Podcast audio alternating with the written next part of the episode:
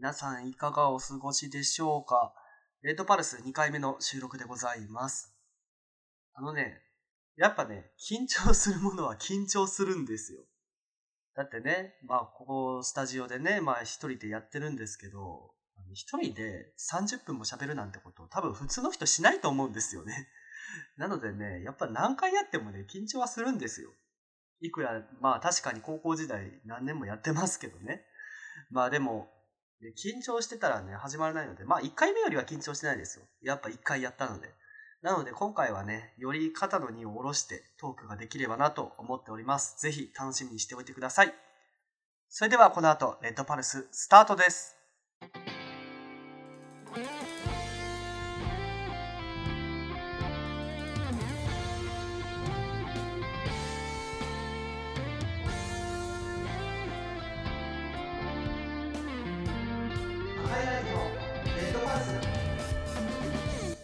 どうも皆さんこんにちは。赤いライトのレッドパルス、通称レッパルのお時間がやってまいりました。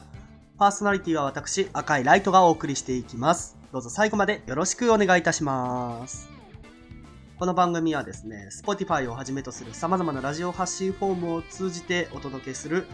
現役大学生クリエイターのありのままラジオでございます。まあ終始ね、話しっぱなしにはなってしまうんですけれども、作業用 BGM や本当のラジオを聴く感覚で楽しんでいただければと思います。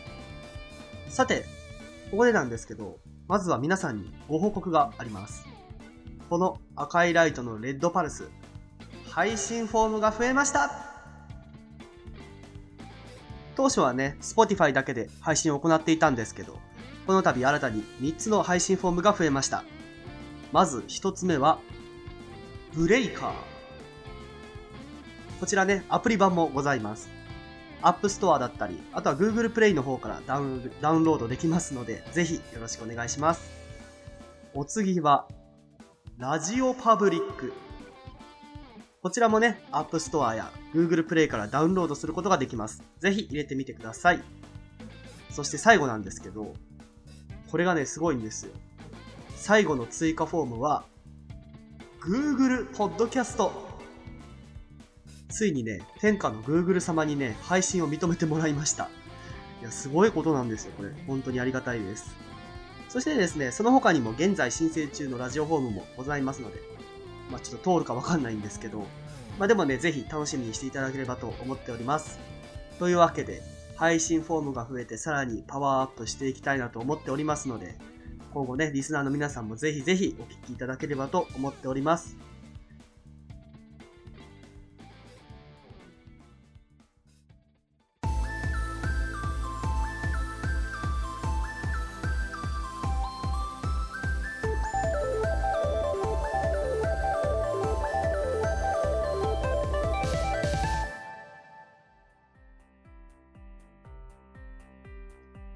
さてですね、じゃあ、まあ早速ね、トークに入っていくんですけれども、まあ今日はですね、何について話そうかなと思ったんですが、今日はね、僕が普段やっているノートについての裏話をしていこうかなと思っております。まず皆さん、あの、ノートご覧になってますでしょうか？まあ多分ご覧になってないと思うんですけど、あの、まあ要するにブログみたいなもんです。まあでも、どっちかというと、ちょっとエッセイ風に書いているかなという感じであります。だから、あの、ツイッターとかって、あの、普通に一言つぶやくぐらいで終わるじゃないですか。まあ、こちらのノートでは僕は毎回大体1000字を目標にして、オーバーする日もあれば、逆にちょっと少なめの日もあるんですけど、まあそんな感じで文章を書いております。まあこの文章のテーマをね、毎回見つけるのが大変なんですよ。それはなんでかって言いますと、自粛期間だからなんですよね。あのー本当にね、自粛期間って外に出れないじゃないですか。あのーだから、例えば、高校時代のラジオ番組のフリートークってあったんですけど、そのフリートークの時にどうやってフリートークのテーマを考えるかっていうと、やっぱりその自分自身の外で見つけてきたものとかを、そのトークのテーマにしたりとか、まあもしくは、まあその学校の校内であった面白い人の話を、まあ許可もらってトークさせてもらったりとかはあるんですけど、なんせそれができないんですよね。外に出れないので。まあ、確かにちょっと緊急事態宣言はね、最近至るところで解除はされてきているんですけれども、まあ、かといってね、バンバン外に出るわけにもいかないので、まあそう考えると、やっぱ、家の中にいといた方がいいのかな、みたいな感じなんですよね。まあその結果、外に出れてないんですけれども、そう考えると、一体何をテーマにすればいいんだっていうのが割と困るわけです。まあ僕はなるべく毎日ブログの更新をね、していこうと思ってるんですけど、まあでもね、ちょっとこのご時世って本当に各ネタを探すのにすっごい苦労してて、上げれてない日もね、何日かあるんですけれども、まあだから確実投稿になるのかな？できても。できても確実になるかもしれない。まあ本当に不定期なんで。あの、てかこのレッドパルスもそうですし、基本的に僕の活動って結構不定期投稿なんで、まあけどあの不定期投稿ってよく、その、投稿の期間がすっごい長いみたいなイメージがあると思うんですけども、まあ僕は不定期投稿は不定期投稿でも、まあ結構な頻繁な頻度で上げていこうかなとは思っているんで、まあそこはご安心ください。にしてもね、それこそ、ノートとかは、そのネタを見つけてで、大概、あれって僕最初タイトルを決めるんですよ。今回の記事のタイトルは何にしようかなっていうので、まあそのタイトルによって、大体どういう内容を書いていくかっていうのを考えるんですね。で、じゃあ、今日はこのタイトルにしよう。で、それで文章を書き始めて、大体700字ぐらい超えてくると、タイトルこれよりもこっちの方がいいだろうなって毎回ね、変えちゃうんですよ。これちょっとね、わかる人いるかもしれない。例えば小説とか書くときに、最初の、いわゆる仮タイトルを付けといて、で、仮タイトルをつけても、その仮タイトルで普通に、それでもう作品として出すつもりだったものが、何の表紙か、だんだん方向性が変わっていって、このタイトルじゃしっくりこないなってなる時がありませんか？いや、ありませんか？って言われてもね、そういう経験がね、ないリスナーさんからしたら、は？っていう話だとは思うんですけども、いや、あるんですよ、本当に。で、じゃあ、その最初に考えたタイトルと後の方で考えたタイトルのどっちがいいかっていうのを毎回見比べるんですけど、なんでか知らないけど、毎回後の方がいいんです。なんだろうね、やっぱ最初に思いつきでポンってやるやつよりも後、なんか後々になってもう一回冷静になって考えてみたタイトルの方が良かったりするんですかね。まあ、別に最初のタイトルだろうが後のタイトルだろうが、結局中身の問題なので、まあ僕はその中身を主に、まあなんか、だから普通につらつら書き連ねてるだけじゃ、まあ読んでる人も面白くないと思うので、僕は毎回、まあ何かしらのね、展開をつけるように、その文章の中でも起承転結をつける、まあ時々序波球みたいな時もありますけど、その起承転結をつけるようには心がけています。まあそんな感じでね、まあ僕はまあ文章を書いてきたっちゃ書いてきたんですけれども、なかなか日記というものは書いてきてなかったので、まあ、僕なりに頑張っているので、まあぜひね、よかったらこのノートの方も見ていってください。で、編集っていう面で考えていくと、このラジオ番組の編集も割とこだわりがあったりするわけですね。まあ、あのー、このラジオ番組、赤いライトのレッドパルス以外にも、まあ、スプーンドリーム、あの、スプーンというアプリで配信している赤いライトスプーンドリームっていう番組もあるんですけど、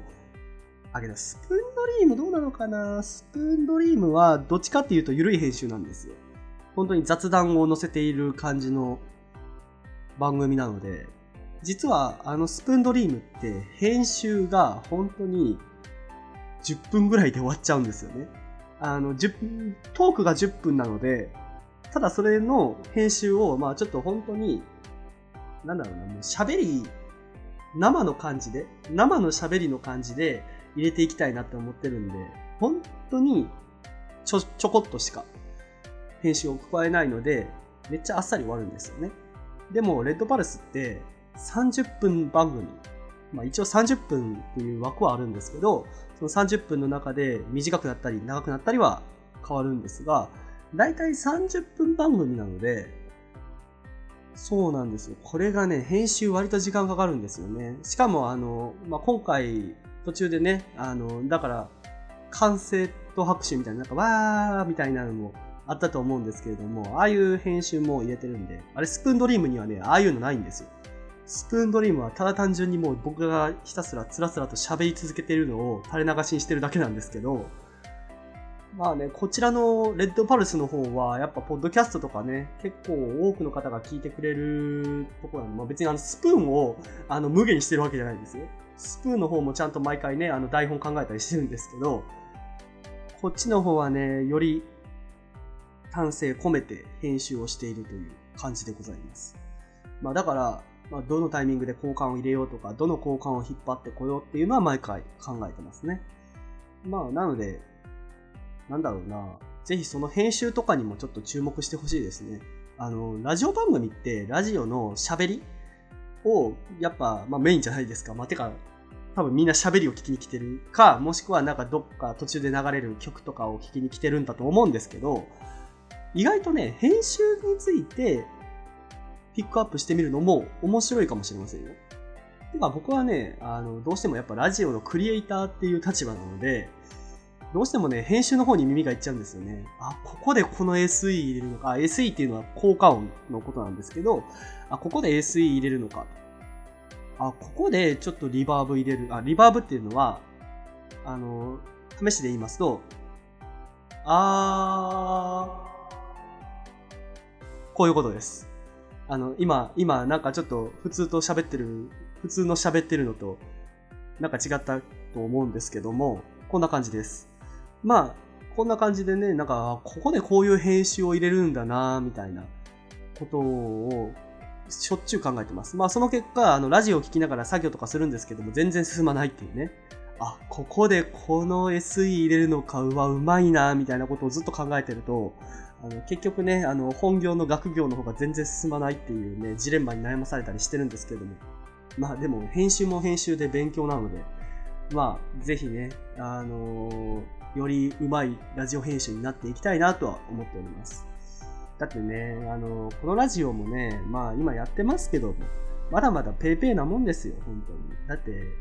まあ僕もラジオドキュメントとか、ラジオドラマとか編集してますけど、このトークはね、正直言ってね、まだまだ編集としてのレベルがね、いまいちまだ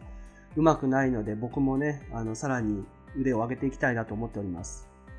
これでね、数年後とかね、すごい高クオリティなものを作れてたらね、個人的にすごい嬉しいので、その時はね、なんかファンの方もね、増えてるとすっごいありがたいです。まあそういうね、夢を見つつ、今後も頑張っていこうかなと思っております。と、まあ、ここまでね、ちょっと編集について喋ってきたので、一旦ジングルに入りたいと思います。まあ、ジングルの後はね、ちょっと僕の趣味の話でもしようかと思っております。ぜひ、お楽しみに。というわけで、一旦ジングルに入ります。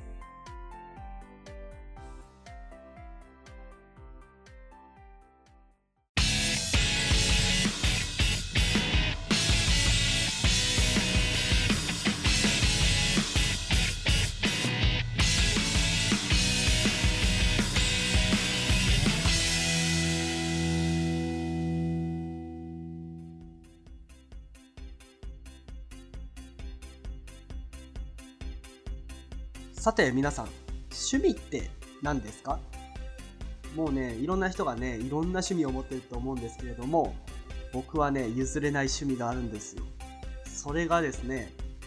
プロ野球観戦なんですよね。まあ、小学生の頃はね、正直プロ野球全然興味なかったんですけど、ルールも全然知らなかったからね。なんですけど、中学校の時に、実況パワフルプロ野球っていうゲームを友達に勧められまして、初めてやり始めたんですけど、その時に、すごい楽しかったんですよね。もう、まあ、当初は野球のルール全然知らなかったんで、1試合で12点ぐらいバンバン取られてたんですけど、本当に操作も下手だったの。でもなんか、次第に野球のルールも分かっていって、すごい楽しくなっていって、そこからプロ野球っていうものに目覚めていったんですけれども、皆さん結構プロ野球のファンの方も多いと思うんですけれども、皆さんはどこファンでしょうか？まあね、有名なところで行くとやっぱりジャイアンツ、東京の、まあ、王道ですよね。あとは阪神タイガース、ジャイアンツともう二大巨頭みたいな感じになってますけども。あと最近だと、福岡ソフトバンクホークスとか強いですよね。ホークス本当に強いね。日本シリーズ何回勝つんだっていうぐらい勝ちますからね。本当に強い。ギータとかね、本当に強いです。そんな中、私はどこのファンかと申しますと、オリックス・バファローズでございます。あのね、一つね、言いたいことがある。オリックスファンって、まあ、いるはいるんですよ。いるはいるんですけど、あの、プロ野球知らない人って、オリックスって聞いてわかるのかなっていうのが正直あるんですよ。まずですね、本拠地がどこにあるかと言いますと、大阪でございます。大阪って言って、阪神タイガースをイメージする人多いと思うんですけど、あの、言っとくけど、阪神の本拠地って大阪じゃないからね。そう、あの、これね、よく勘違いしてる人がいる。本当の阪神の本拠地は西宮なんです。関西人だったら西宮って言われたらすぐわかると思うんですけど、関西以外の人に説明すると、西宮っていうのは大阪と神戸の真ん中ら辺です。あのだから、なんて言うんだろうな。例えば東京で例えるなら、うん、三鷹とか、三鷹ではないか、赤羽とかいう感じになるのかなもしくは浦和とか、みたいな感じになると思うんです。だから、あの、あれですね、まあ、サッカーだと、大宮アルディージャと浦和レッズがめっちゃ近いところにあるみたいな感じで、阪神とオリックスって近いんですよ、すっごい。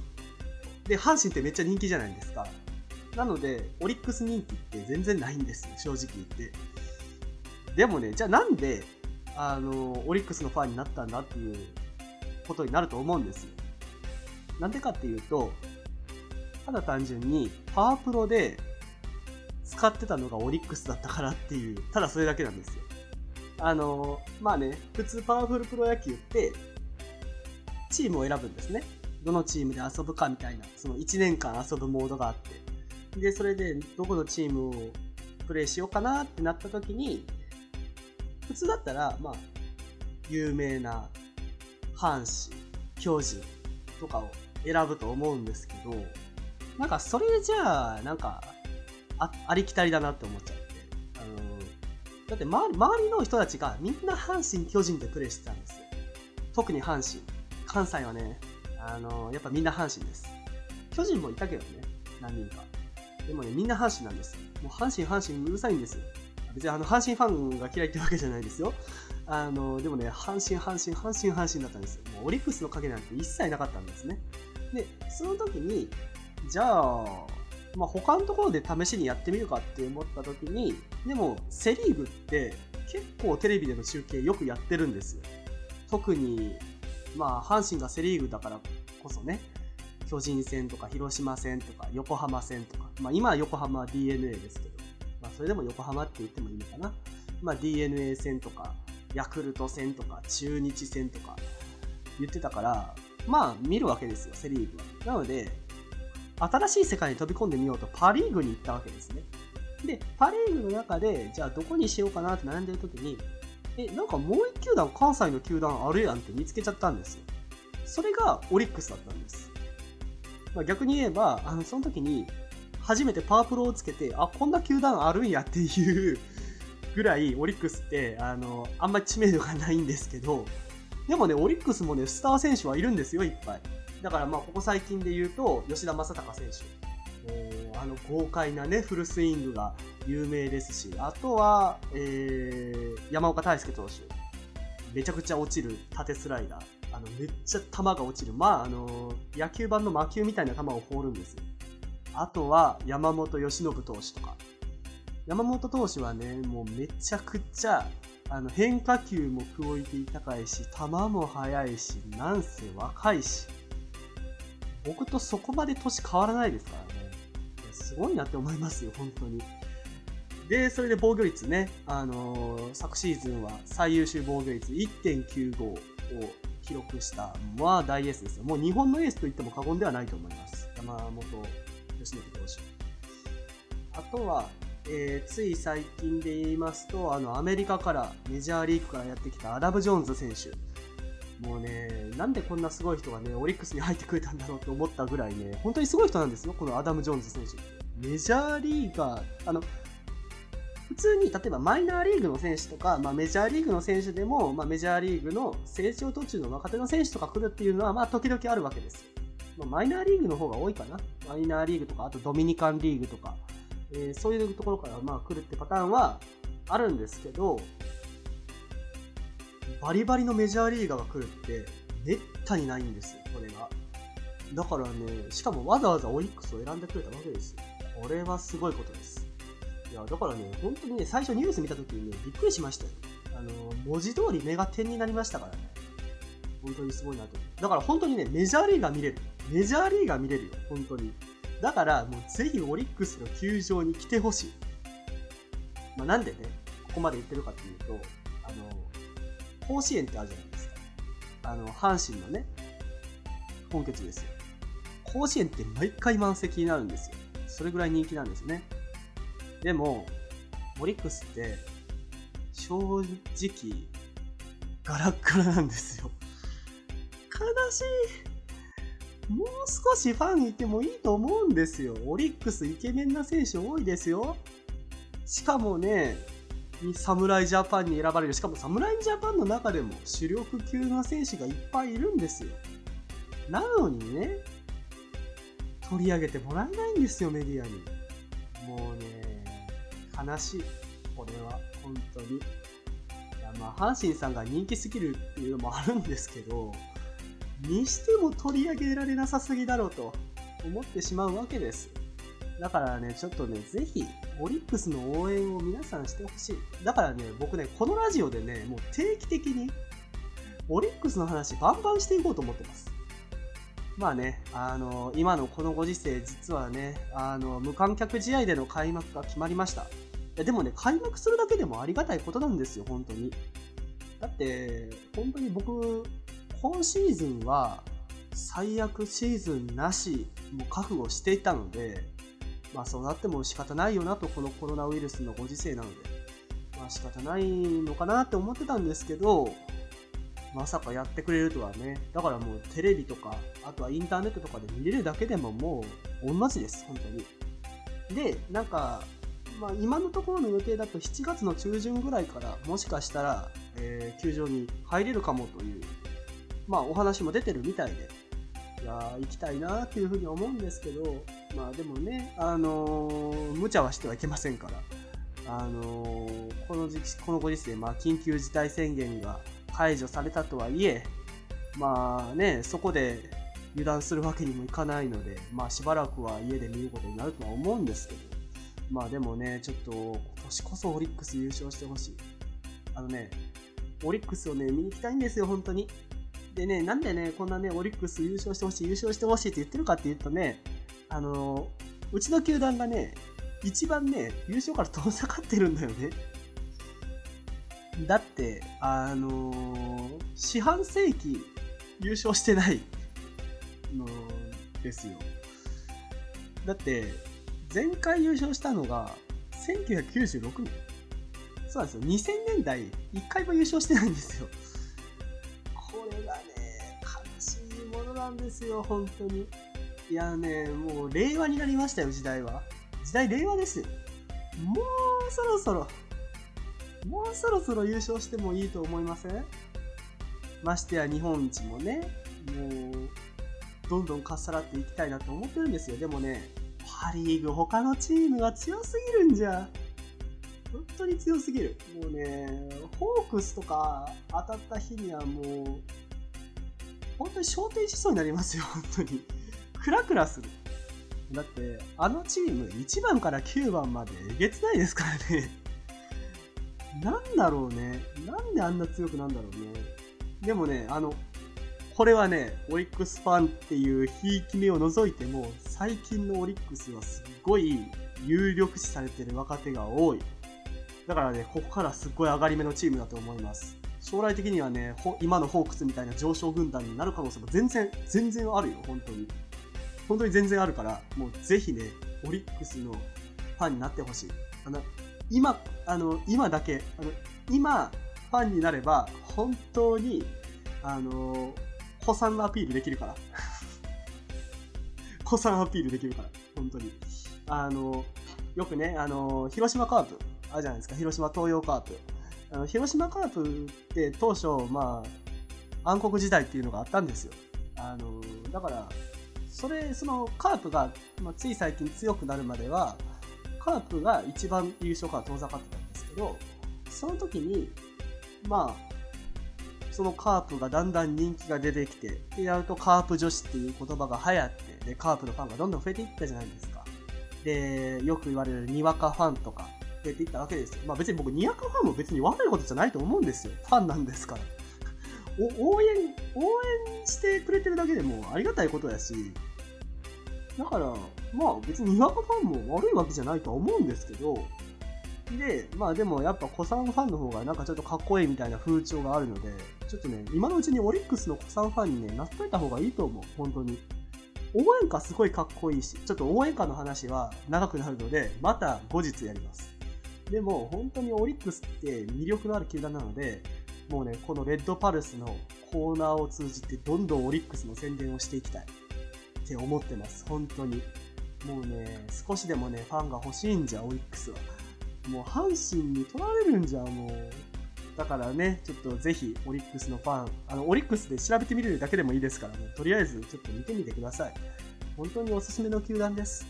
一緒に応援しましょう。よろしくお願いします。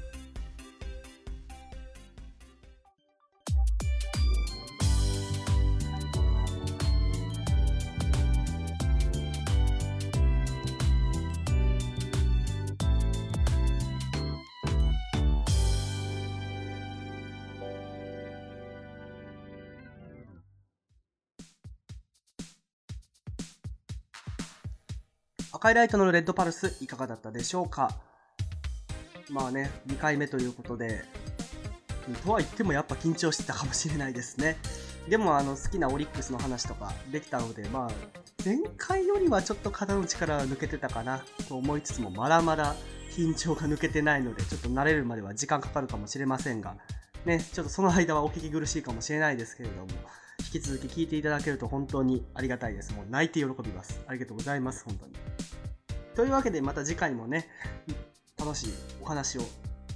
できればいいかなと思っております。というわけでまた次回お会いいたしましょう。ここまでお送りしてまいりましたのはパーソナリティ赤いライトでした。